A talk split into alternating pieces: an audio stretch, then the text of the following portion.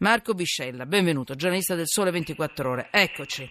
Oggi un'inchiesta interessante. Noi cerchiamo di seguire le notizie che mh, mm, affrontiamo quando c'è possibile. Ne abbiamo parlato di questa notizia il 19 agosto del 2016 perché c'è stata una legge, una legge antispreco e oggi il Sole 24 Ore ha fatto un'inchiesta facendo il punto di quello che significa, e sono significati questi mesi di legge antispreco. Quindi, titolo del Sole 24 Ore di oggi, l'inchiesta di Marco Biscella: Donare cibo, impresa che conviene. Semplificazioni burocratiche, sgravi fiscali per le aziende che non buttano le eccedenze. Marco, mi sembra una buona notizia questa. Benvenuto.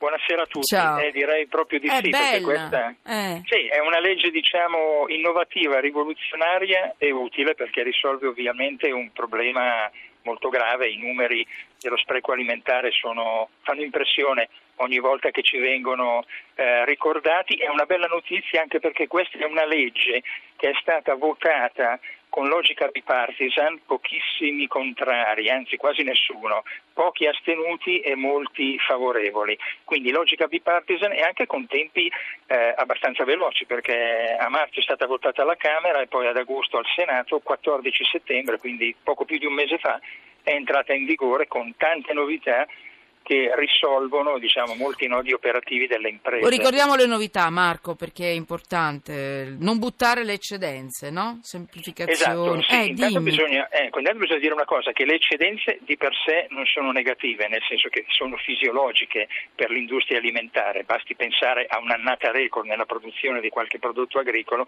e l'eccedenza probabilmente si forma. Il, eh. La cosa, così non ti rubo tantissimo no, tempo, la cosa mm. la cosa più rivoluzionaria straordinaria è che rende finalmente più conveniente distribuire il cibo a chi ne ha bisogno anziché distruggerlo. Prima eh, una, una, certa farraginosità delle procedure, della burocrazia e anche i costi inducevano le aziende che appunto producevano queste eccedenze a distruggerle più che a donarle. Questa legge, che è una sorta di legge quadro, riesce a sistematizzare tanti aspetti, ora invece senza nulla togliere ovviamente alla sicurezza igienico-sanitaria nel trasporto, nella raccolta e nella distribuzione del cibo, perché è fondamentale che alle persone più povere e in Italia sono tante, oggi abbiamo visto anche l'ultimo rapporto della Caritas, sono sempre in aumento, arrivi del cibo buono, sano e che sia consumabile, cioè non, non, è un cibo di serie B,